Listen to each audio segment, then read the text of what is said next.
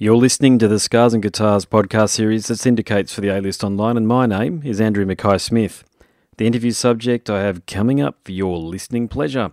It's Eduardo O'Gill, and he is the guitarist, or one of the guitarists, but he is the principal songwriter and architect of Los Angeles. Actually, I get this right from Venezuela via Los Angeles based outfit Sifting.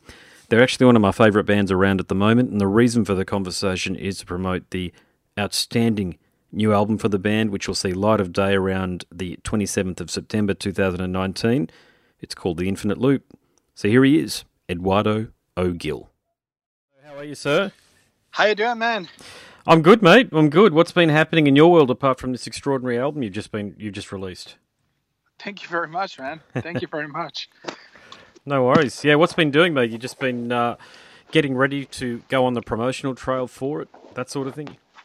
Yeah, yeah. We've just been, uh, you know, rehearsing like crazy, and you know, just preparing for tour, and uh, you know, doing promotion, like lots of promotion interviews, and Hmm. you know, the usual. But uh, yeah, we're really excited with this new album for sure. Yeah, I think it's your best album to say the least, actually, and and and from the perspective that I think it actually hints at bigger and better things from you guys. You know that, and and, and I'm really taken with this song here. Stop calling me Liberty. Okay, I think the direction that you've really laid down the gauntlet with that cut there. It's brutal, it's heavy, it's got all of the key elements that I think make your music your music, but then it's taken it a little bit beyond. And you got to a point now, you've seen my tweet last night where I said I think Metallica fans need to hear this because I can't stand Metallica these days, to be honest, mate. But but when I hear music like yours, okay, it's palatable enough for all of these non-metal Metallica fans to actually get into, but at the same time, it also still appeals to your core constituency, which is heavy metal fans. And mate, you've just got it all going on here. I think you've done it, mate. I think you've achieved something near to the perfect song. Awesome, man. Thank you very much. Yeah, yeah. That's one of our favorite songs for sure. Hmm. Tell me about how Yeah. you, what what the inspiration behind that one there was, man. Because there's there's there's more killer riffs in that one cut than Metallica has had for two decades. Oh shit! All right. Well, um, yeah. I mean, uh, I wrote this song with uh, former guitarist uh, Richard Garcia, and uh, you know, we just, uh, you know, he just put all the all the riffs he wrote like like in a long time. Like we just chose the best ones, and uh, I chose my best melodies too, and. Uh, you know we just started working on those you know like to create like the perfect combination of riffs and melodies it was pretty crazy doing it because uh i mean you norm- normally you don't you know listen to this kind of melodies you know with this kind of riffs you know you're just thinking on something like rah, rah, you know like some screaming and stuff but uh Mhm. but it was pretty challenging you know to to make to put like a melody on it and, Yeah. and when the guys listened to it they were like wow dude this is amazing this melody like you know that you can just create melodies and this kind of riffs and you know Hmm. it makes it sound so cool and catchy but, but at the same time powerful and you know and yeah i mean uh, it was amazing for sure the experience of writing this song Yeah, mate. It's um, the, the riffs just keep coming at you. There's just guitar shrapnel flying all over the place with that one there. And is it, it mate, is, is it really hard for you guys? Okay, so you do the recording, and I get that's not always going to be a band effort. You know, meaning you're not always going to be there at the same time. So it's something else completely different when you are there at the same time, i.e., playing live. I imagine, mate, because there are there are quite a lot of cuts on this album here that are that are quite hard. I'm a musician. I don't I don't know whether we spoke about that last time we had a chat, but I was thinking as a bassist how I'd keep up with some of your stuff here, man. There's a lot to remember. There's a lot to get your head around. So, are you having to? Re- did you did you rehearse a lot before you went into the studio, or is it something that you're going to sort of put together from now? Yeah, we kind of did the album like uh, Dream Theater made their album like the last one I think they recorded like they just you know they just created the songs and recorded them and then started you know Yeah. rehearsing the songs. It's easier. But yeah, that's yeah, that's the way we did it because you know these songs they just take so much time to learn and play it perfectly. Like it was really you know hard to learn these songs, man. Like we took like for every song is like almost three weeks or four weeks to to kind of like have it you know, perfectly. I imagine. And uh, yeah, I can hear yeah, that. Yeah, I can hear yeah, that. yeah, th- yeah, yeah. They're pretty crazy hard, and uh, it was uh, actually the fifth element, our instrumental, was like an extreme challenge because you know I got really crazy with that with that one. I uh, decided to make a song in five entirely and gosh, with yeah. qu- qu- and quintuplet feel. Okay. Like uh, yeah, so it's you know quintuplets are not easy to play. Actually, Hmm. you know the No, thing with quintuplets is you gotta yeah the the margin of error has to be almost zero. If not, you feels like it's a 16th note, you know, with a, a, a 32 or something. It Uh, just sounds so, like a uh, mess. Yeah, to the to the average person who isn't a musician, it just sounds like a garbled mess. Like I know there's a lot of these teg proc jazz ted sorry teg tech prog Yeah. jazz metal bands out there, but to me most of them just sound like bloody noise. I don't care how technical it is. I mean, I mean as technical as I I ever want to go is like I love jazz by the way. I'm a massive jazz fan, so I'm not talking about that, but I'm talking about in terms of heavy metal. You're about as technical as I want to go, to be quite honest with you, because you know why? You've found a way to infuse it with melody, and I think a lot of the bands that do what you're talking about, they haven't understood how to marry melody with with that technical precision that you're so good at doing. But you've always made it musical with your music. You know Yeah. Yeah, exactly. I mean, that's that's the whole game. You know, that's a that's the whole thing. I mean, like, uh, well, I'm not gonna say anyone, but uh, but uh, it's not it's not super hard to create like super hard songs, you know, and you know, super technical songs, and uh, you know, it's not hard. You can just get crazy and start writing hard stuff. But the Hmm. hard part is actually making it hard and you know and enjoyable for people. You know, like they can listen to the melodies and they can actually you know catch the melody and remember it you know i i think that's a really hard part of being a musician and, and a composer I, i'm a jazz uh, guitar player myself that's I, right, yeah. I went I, I went to school for that and uh, and yeah i mean i love the technical stuff and but it's always like the most important thing is creating a melody that catches the attention of the people so they can remember and you can actually you know sell because if not you know people won't remember it and uh, that's how it is Tell me about you, you. Do actually have a member of Dream Theater on this, or former member of Dream Theater, I should say, on the album. So how did that relationship come about? It being the one with Derek Sherinian. Oh yeah. Well uh, we toured with them uh, with him twice already. Uh, we went and toured with uh, sons of apollo. That's uh Oh wow, yeah, he's uh y- yeah that's his uh, Mike actual Portnoy. band right now. Yeah yeah with mike portnoy and uh, billy sheehan jeff scott soto and bumblefoot uh, it's a superhero band. I love it. It uh, as- yeah. it was uh, an extreme honor, honor to you know go and tour with them for sure. And uh yeah we met him there and he's super cool and he was always like you know approaching to us and like saying dude you guys really rock. You guys have something special. You guys gotta you know work hard. And i mean he was really cool and he was always like giving us advice.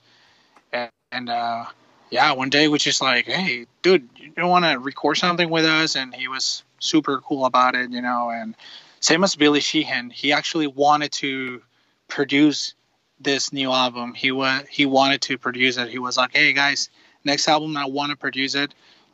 Just give me a call and stuff. And we Hmm. were really excited about it but uh, he was extremely uh, busy last year you know after the tours. And uh, he was touring with all his bands. You know he has like 40 bands and you know we couldn't you know t- wait for him to record the album. But for sure hopefully that's going to happen at some point Hey, just talking about the way you wrote these songs again. Okay, so did you did you did you do everything yourself? Because I know that's it's very common, and to be honest, it's probably the best way of doing things when you're a creative visionary like you are. But did you do everything yourself? You know, with the drum machine and just put the parts together as best as you heard them, and then present them to the rest of the band either in the studio or during pre-production, and and invite input then. Or can you can you tell me about how you wrote the songs? Yeah, sure. Um, well, um, I um, to start, I just uh, started like writing in Guitar Pro. I use uh, that uh, you know software to kind of create stuff that uh, because you know so I can hear drums. Because honestly, when I create music, I can't just you know write a guitar riff and that's it. I gotta listen, you know, the whole the whole thing. I gotta see the whole picture. I gotta listen to it. So I gotta I gotta listen drums, bass, guitar.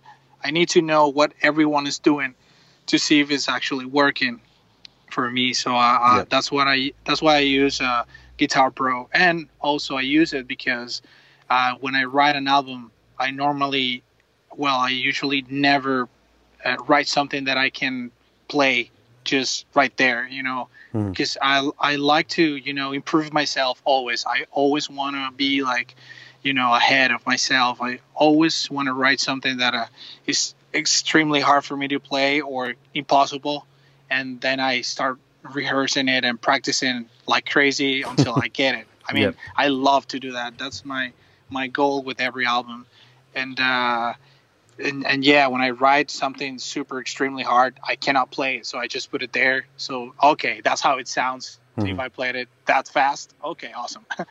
yeah, so uh, I I write everything in there, and then I present it to the band, and and they just start, you know, creating, you know, putting their input. Like uh, Joey, the drummer, he's an amazing drummer. Mm-hmm. Yes. Uh, yep. Yeah, I w- I wouldn't doubt saying like he's one of the best in LA and uh, and he has so much creativity and he's extremely crazy and uh, yeah he normally like writes all his drums you know on top of everything i wrote and mm. i mean he sometimes he leaves something something that i wrote like hey i like that so i'm just gonna leave it but normally at least 80% he it's, it's his writing and drums and um and well this album uh, i had richard writing a lot with me, and mm-hmm. uh, he's he's really good with riffs and stuff, and like he's really mean with the the things he write, and and that's cool because he gives me like a riff, and I create a song with it. You know, uh, that's what I do. I, I am really good at you know writing songs and putting melodies and creating structures and hooks and that kind of stuff. Mm-hmm. And uh, he's really good with riffs, so he just kind of like created riffs and gave it to me, and and then I presented the song. Hey, here's the song, and they were oh, always oh, yeah. like super happy, like, "Wow, dude, this is amazing," you know, like, uh, yeah, I, I feel really great, you know, writing yeah. with these guys. Yeah. It's, it sounds like a really cohesive environment if they're trusting you with their riffs. If fellow band members are trusting you with riffs and they want you to put them together, a la George Martin with the Beatles in a fully formed song. I mean, that's, yeah. That's, I mean, that's that sounds like it's it's about the best environment you could possibly have because you, yeah, you've got the benevolent dictatorship with you sitting there and or you being over the cross uh, across everything, which you need to be, you have to be in order for the band to be successful. But at the same time, you're inviting contributions and you're respecting those contributions as well. And I mean, you only have to see with Megadeth. My God, how many guitarists has Dave Mustaine going gone through through the years? And you think, yeah. you think, you often think to yourself, okay, are they leaving because of the business side of things, or are they leaving, or are they more leaving for the business side of things, or are they more leaving because they're not being heard? They're not got a voice, if you like. Exactly. And and, and I think it's got to be a bit of both, right? Probably more toward the latter, because God knows us musicians, mate, we play for nothing, and we more often than not do, don't we? You know, it costs a lot to do this, is what I'm saying. And musicians, yeah. even big musicians in a band that's that's as globally renowned and famous as Megadeth, the same pressures and the same situations might apply. But man, you've you might have figured it out there, and as I said, alluded to earlier, man, I think it augurs really well for the future of the band. Thank you, man. Yeah, it works really well for sure. Uh, yeah, that's a that's a great way to write. Like, it's always good to you know let your bandmates write because uh, I can write music and I know it, but I, I know if if I have their minds, you know, in you know in the album too yeah, it's going to exactly. be even better because mm. i can you know we can create contrasts and you know more ideas present more having more stuff in the menu that we can offer you know so uh, absolutely yeah so it, it's it's amazing and, and and well some of them you know they were like okay i'm not a songwriter but i can write a cool riff and you know and i'll take care of it you know and i mm. respect their ideas always like i I try to leave their riffs, you know, just like they wrote it, and you know, I just yeah. work, yeah, I just work around it because I, I like that. I, I like having diversity in the writing because it creates a good vibe between members, mm. and uh, and that's how it is. For example, with Joey, he's like, "Dude, I don't, I want to, I want to know how to play an instrument, a guitar or something, so I can contribute." I was like, "Dude, just give me, you know, whatever, like a rhythm or something." And he gave me like a, a solo that he created once, and I, I made a, a huge breakdown. Like, uh, there's yeah. a song called uh, "Emotionless Shells," and there's like a huge breakdown. Like, it's the hardest. one of the hardest parts of the album, and uh, I created like a riff on top of it, and it doesn't sound like a drum solo. It's it sounds like a breakdown, like a meshuggah breakdown, and nice. he was and he was like extremely excited, like whoa, dude, you created like that, you know, that breakdown with a, a drum solo, and I was yeah, dude, that's the whole idea, you know, like yeah. I, I mean that's how it is. I would have never created a breakdown like that. Like he's a genius, you know. But uh, but you know that's when I say like when you unite minds, you know, yeah, sometimes yeah. you get like really amazing results. Well, you do, you do have them, and and I think you know, when, when I sent out that tweet last night, you know, it's interesting, I think, isn't it, that uh, I know Tool have produced a great album. Uh, so I'm not going to include them in this conversation here, but I think a lot of these existing bands have really gone off the boil. The, these established bands, when I say existing bands, have gone really off the boil. And another band I'll talk about is Trivium, okay, who I think started really well. Matt Heafy started his career brilliantly, but has, in my view, really stagnated over the last three or four albums. And I'm hearing some of his work in your playing. But I guess my, my question for you is is that with these bands, and my opinion, of course, is that these bands are going off the boil a little bit. People need to hear your music. I know Chris and the Eclipse guys do a great job, but what do you think it's going to take to take you guys to the next level? Because really, you you you're well and truly good enough to be on those massive European festivals and the like. You know those ones that happen during their summer. Um, and and playing alongside of um, Bill Hudson and Northtale and all these great guitarists and all these great artists like that. I think you're of that same caliber, mate. So what what do you think it's going to take to to get you guys to that level? Oh, thanks, man. Well, uh, I think a little bit of luck, and uh, I mean, I think we just need like someone, you know, big enough, you know, willing to play our music in the radio or somewhere, you know, that it could just explode because mm. uh, I mean the album is really good and it could you know you know word of mouth it could you know get big at some point but uh, to make it explode we really we really need like someone in a commercial radio or Sirius XM that actually like the music and starts playing it so mm. we can you know get to the charts and that way we can start booking better tours, bigger tours, and and that's how everything starts. Um, yeah, usually. Yeah, no, I'm hearing you. It's what's the go over there in the states with Sirius? I never understand that because it's using satellite when we've got the internet. So is that something that's still very prevalent over there? Because we don't even have it here in Australia, and I, I suppose you didn't have it in Venezuela either. No, no, we don't have it in Venezuela at all. Yeah, you gotta have sat- yeah satellite, and uh, you gotta pay like an a monthly amount amount to have it, of course. Yeah. And uh, and yeah, you can have access to many many radio stations and uh, raw active rock and you know metal, everything, jazz, mm. and uh, and and it sounds really clear. Like if compared to to normal radio, that sound that everything sounds like extremely compressed, or you know sometimes yeah. it starts like distorting or something. But uh, Sirius XM like almost never distorts. Like it doesn't. It actually just lo- loses signal for a, for a second and then comes back. But it sounds like extremely deep, and uh, the sound is really good. Like yeah, of course it has more bandwidth. So is that right? I didn't know that. Big, big greater bandwidth. I didn't know that. Yeah, it just it always seemed really odd that in the age of the internet, where you can we have five G internet in Australia these days, where you can you're basically getting faster download and faster upload speeds, more to the point, over the mobile network or cellular data network, as you guys call it in the states, uh, than you would over terrestrial internet connections that the US is still a country that still has a license for satellite. It just seemed really weird, but I guess there's a lot of money yeah. invested in it, and there's economies of scales at, at, at, play there, which means that it continues to be a viable commercial offering. But may just just around on the point there, yeah, I, it's a tough one. I, there's yourselves and there's, there's yourselves and there's a band that I'm interviewing tonight from. Belgium, Belgium or Denmark? Denmark, sorry, called Black Income, who I think have released you, you guys, you and them have released two of the albums of the year by far and by estimation. But it's just I, I don't know how we get around getting people who don't dive deeper than what's on the radio or what has got a hundreds and probably hundreds of millions at this point behind them, a la Metallica through promotion and the like. Because let's face it, they're a massive corporation these days. Bands like Metallica, yeah, and they take up all of the available space on the dock. Do you know what I'm saying? Like they're, they're these huge yeah. vessels, and you're you're comparatively speaking, you're a, you're a speedboat, but you're smaller than them.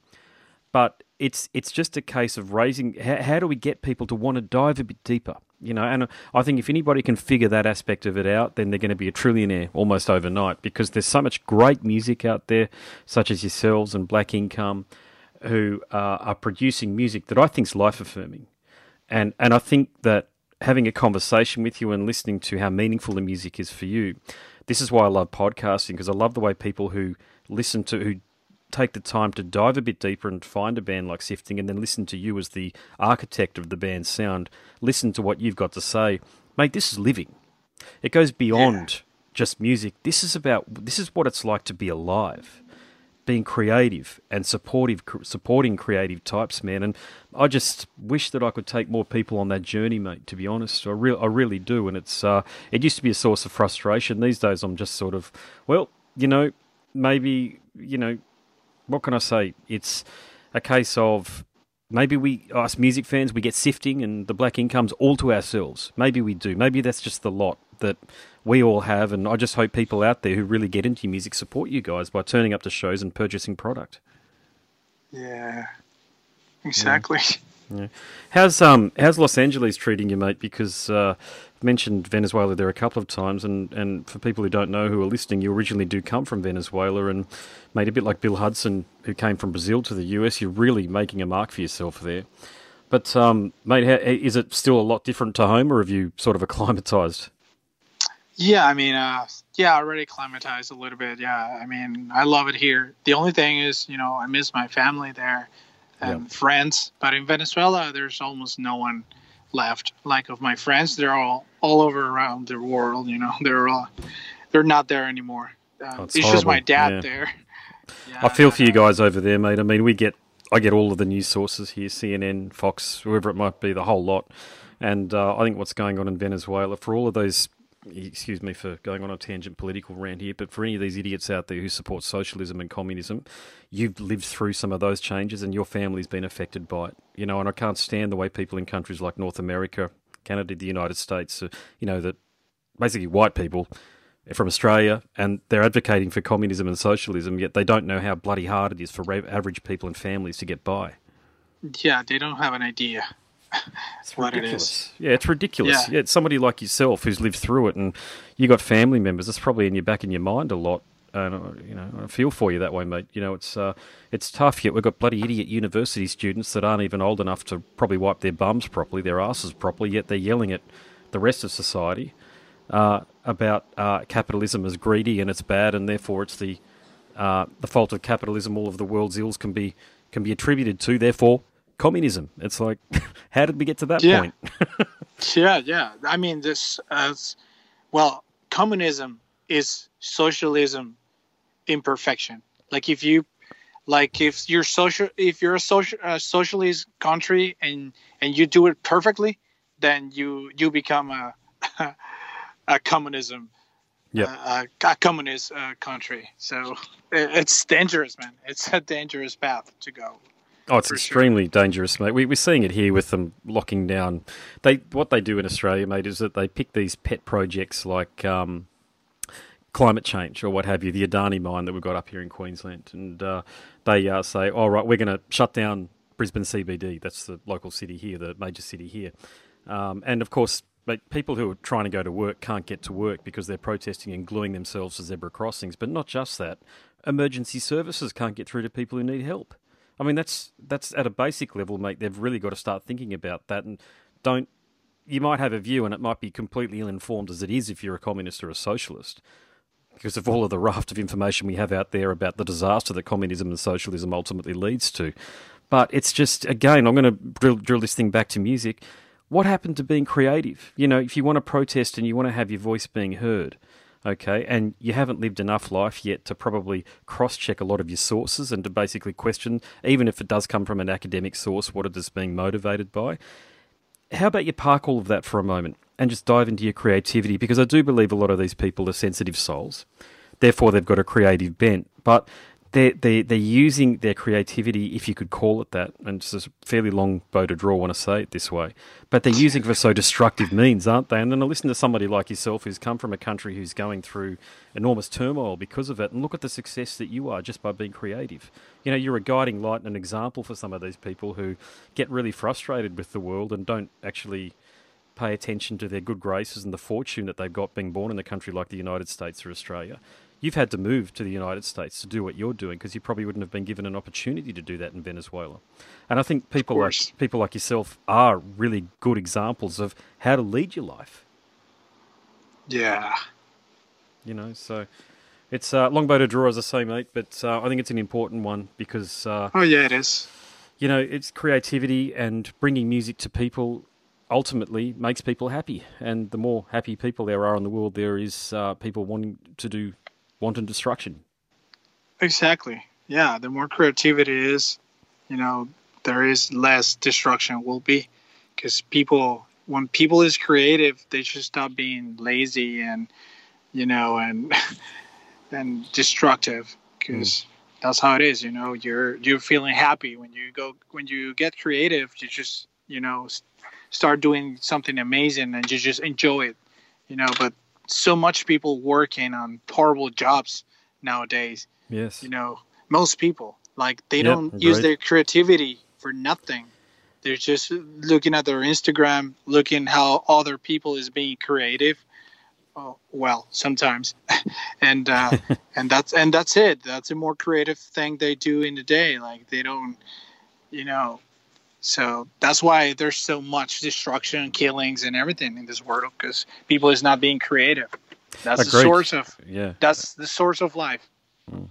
Yeah, sure. I, I 100% agree with you. Very articulate way of putting it, mate. It is. It's it's exactly right. So I guess it does allude to the broader question, and I, I might have asked this on the last time we had a chat, but I'm I'm really interested to hear the the answer to the response again if I did ask it before, mate. But you know, yeah, you could throw your hands up and say, "Fuck the world! I don't want to participate in this anymore," and go on a wanton destructive path, as I guess a lot of us can. But you don't. You mine your creativity, but you've got drive and you've got enthusiasm for being alive and creating this sort of music. So where where do you think that comes from? Uh, the creativity. Yeah. Wow, I think it's something divine, man. Uh, sometimes I, you know, I mean, it it's arrogant thinking that uh that creativity is just you know comes from you. I think it it comes from something greater than us. Uh, I don't you know I don't want to say any god or anything, but uh, I think I think there's something bigger, you know, than us. That's you know, just it's like a source of energy that you know fills us with all this great, uh, you know, creativity, and we can just you know download it anytime we want you know we just decide to do it. And because I, I feel it. When i write my music sometimes i just feel like i'm remembering it. I'm not even writing it. I'm just remembering something that's that's coming to me like in an instant. Sometimes it writes itself like a song like enough from this album. It, it just wrote itself. It, it was amazing. It was something you know wow. Like i was like oh my god this was weird. Like I felt like I was, you know, possessed by you know the creativity, the ghost of creativity or whatever you want cool. to call it. But uh, yeah. but yeah, man, it, it, just went out like that, and and it's it's a very special song for me in the album. Like if you ask me like what song do you think that you know could take you like to the you know to the ultimate point of you know making it or something i would say enough is more is the most commercial song of the album. It's not the more proggy or anything, but uh, it has so much, you know, a, a powerful message and and musician and, and music is so powerful. Like yeah. I never I never get tired of it, and uh, and I think it, it's that way. You know, sometimes, you know, I remember actually in "Stop Calling Me Liberty" when I wrote that uh, that uh, interlude, the clean part, that is so amazing. It just came to me like at 3:30 a.m. I was yes. just writing, and I was like, okay, I I always because when I write music, I I'm a fan, a big fan of symphony, um, symphonic music, and you know, okay. I always, I always listen to symphonies and all, all that kind of stuff. Like a lot of people tells me, hey, you guys are like Dream Theater, like to recall melodies and stuff, but that's actually that actually comes from you know classical music. so, yes. but but yeah, like uh, all that uh, orchestration and stuff, and uh, I remember writing like this part, I was like, okay, I need a, a you know, a clean part, a, a beautiful part, and it just came to me like in 15 minutes. I wrote that amazing melody, my favorite of the album, actually, uh, the guitar harmony in there and uh, in Stop Calling Me Liberty, okay. and it was so amazing, dude, that I, I just. I just started crying and everything. I was like, "Wow!" like that was yeah. That That's was great. Crazy. That's awesome. Yeah, that was awesome. Like, uh, I mean, it's. I mean, uh, I know it's not too. It's really soft, but uh, but that's what happened. You know, I, I just started crying when I wrote it because I felt like something bigger than me just wrote that part and gave mm-hmm. it to me as a present to fucking kill it in this world. And I was like, all right, let's kill it. You know, amazing. Like this is how it is. And uh, and yeah, dude, I think it's it's it's a great.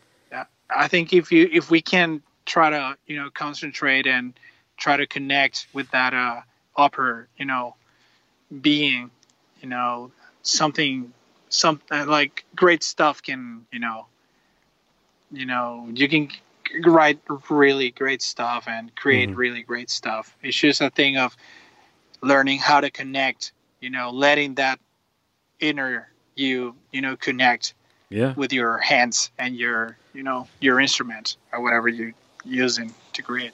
I was, uh, I was, I can't remember which podcast I was listening to. It might have been one of the Joe Rogan episodes, and uh, one his guest was saying, and I don't know how true this is, by the way, but I'm only going to sort of go off my memory of what they were talking about the conversation. But Keith Richards and the Stones, he might still do it, but he certainly used to, according to the interview subject, record himself at night as he was sleeping. Okay, because he wanted to pick up what, what he was maybe I don't know whether he was trying to pick up some sort of weird paranormal activity in the room or what have you. But anyway, what he ended up hearing, what he ended up hearing, was he was either humming tunes or he was singing melodies, something. Anyway, he was basically writing songs in his sleep.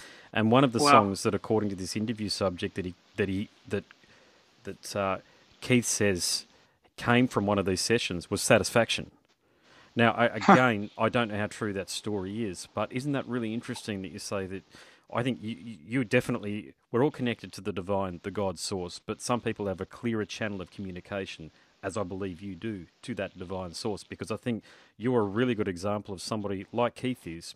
You are doing exactly what you've been put on this earth to do. You talked about it before. So many people are just in shit jobs. They're miserable. They're unhappy. They're on antidepressants. They drink too much. They take all sorts of shitty drugs that just destroy their bodies. And really, it's all escapism. None of yeah. it really is about mining for creativity and being connected to something which is going to be creative and bring joy to people like what you do. So yeah, it's a really interesting comment that you make there. And I know when I was, I haven't written songs in years, but I know when I was writing songs, I I thought I I'd basically wake up and I'd have no my mind would be basically blank apart from you know the caffeine hit from the coffee that I'd have, but I'd pick up the bass of the guitar and I'd start writing a song and I think where is this bloody coming from? I mean, this is it's not a cognitive thing. This is coming from somewhere somewhere else. This is not a process like I do a lot of writing in journalism where I, you got to work at that.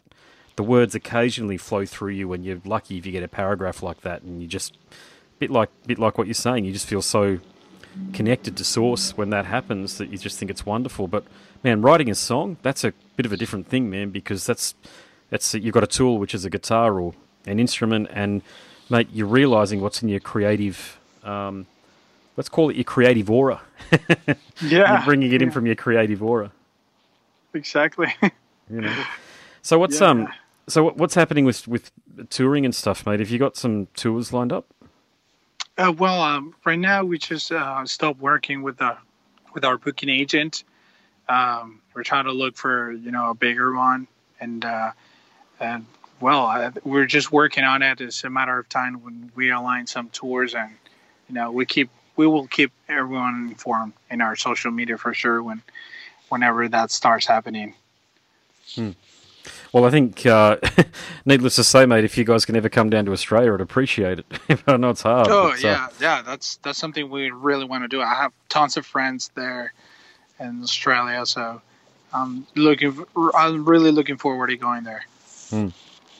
How, how, how did you get a lot of mates down here, mate? Is that just fans reaching out to you uh, online or fellow musicians? Well, uh, for starters, like a lot of my Venezuelan friends uh, ended up going there uh, to Australia, and uh, they just moved there. And uh, and then, like in the last album, "Not From Here," we got a, a, you know a good amount of fans in Australia. You know, we because uh, uh, Clips Records, they you know they have really good contacts there, and Yep.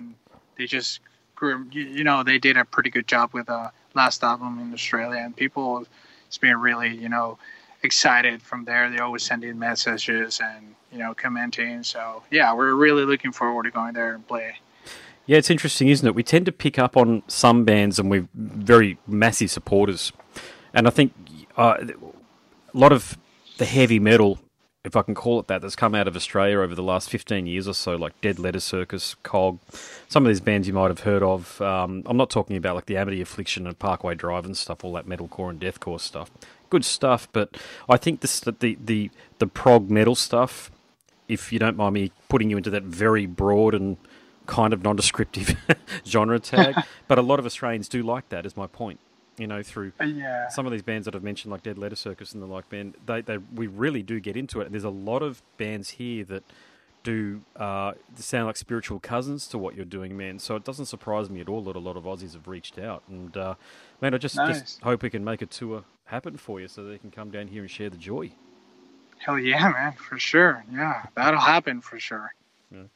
Mate, um, for people listening who want to get in touch with you, I know you're a very you're you're a very easy guy to talk to, man. I want to thank you very much for the conversation, and I know you've got a great online presence. But just for their awareness levels, mate, how can they get in touch with you, and on what social channels are you on? Um, well, uh, just check out the, our um, our website, siftingofficial.com. And uh, you can always contact us through, you know, Instagram or Facebook. We're always active in our Facebook Messenger. Like if you have any questions about the album or pre-orders or whatever, just write us there. And uh, I mean, most times is the label replying, but sometimes we, you know, we can reply to and uh, if we're there, if we saw, if we see it first, and and Instagram, we totally um, manage our Instagram ourselves. So Cool. if you guys want to contact us, just send, you know, shoot us a message there and comment us. You know, it's always nice to get comments and you know, uh, you know, listen to your words, like what you think about the album or the songs. is always you know really amazing for us, so we know we're doing a good job. We're doing a great job, brother. Um, you know, good luck with everything. Um, I, I really hope this is the album that does for you what I think you so richly deserve. Okay, um, I, I think this this is the, the, the of I've got two of your albums now. I've got this one and the uh, last one, not from here. And mate, they're just superb quality, great execution, great riffs, great vocal, great drumming. The whole package is there with you guys, man. I just really hope that with this album here, the Infinite Loop, this new one for 2019, that it tips you over the edge and puts you into the spotlight. I, I think, I think, hopefully, there's a band or an artist like a Megadeth or somebody like that who does pick you up and take you out on them, man, because you will give them a serious run for their money.